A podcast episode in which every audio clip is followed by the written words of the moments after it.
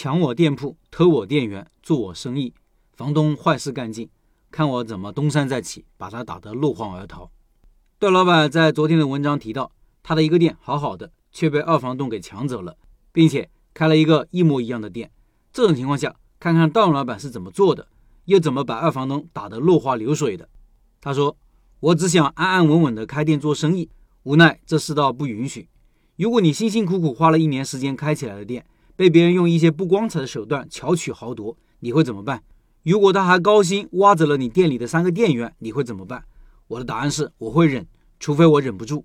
当初租这个铺子的时候，二房东他家生意不好，经营不下去了，他弟弟才找到我，一个档口我给他分了一半，承担了一半的房租。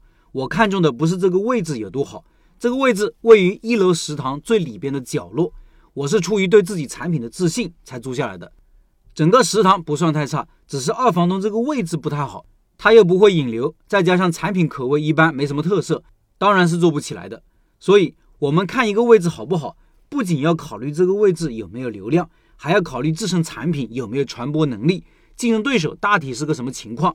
如果这个位置没有人流，那就看看附近好不好引流，附近的竞争对手有没有生意，人在哪里，钱就在哪里，这些都是你旁边的一个大小不一的水池。然后就是计算引流的成本，这些是什么人，大概喜欢什么样的产品，他们大概会被什么活动吸引，把这些引流的成本计算到开这个店的成本里面，你大概就知道这个地方能不能做了。其实开店的房租一部分是生产空间的成本，更多的是稳定线下流量的成本。用流量思维来看待整个开店的流程，可能会有更清晰的执行方案。言归正传，位置不好，但是整个学校有一万多的学生。旁边有四栋宿舍楼，食堂有两层窗口在一楼。我看到的旁边有四个水池，也就是四栋写字楼。一楼大概有十来个窗口，大部分能卖一千到两千，好一点的店能卖两千到三千。还有一个大餐饮，一天能卖六千。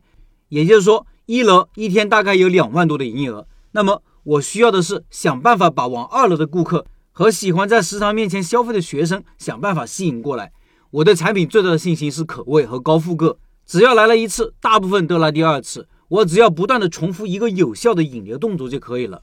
一个广告有用，就一直做到没用为止。二房东鸠占鹊巢以后，我心里肯定不爽。但是这个世界就是这样，想再多也于事无补。现在要想的是后面怎么办？店没了就没了，人还在，有人才有店。思来想去，还是不想放弃。于是我在二楼又租了一个档口，和一楼的山寨瓦香鸡打起了擂台。很多人问过这样一个问题。学会了，我去你旁边开一家怎么办？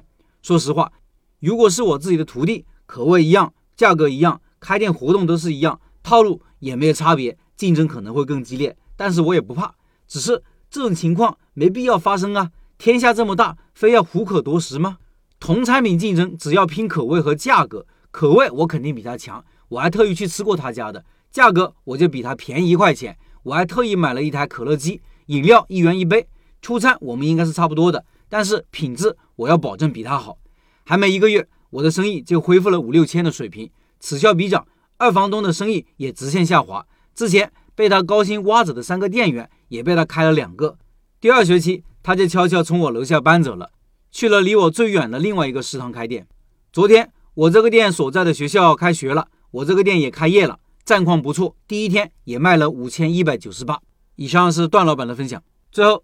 瓦香鸡项目计划在三月十一号直播，感兴趣老板进入交流群和段老板直接交流，音频下方有二维码。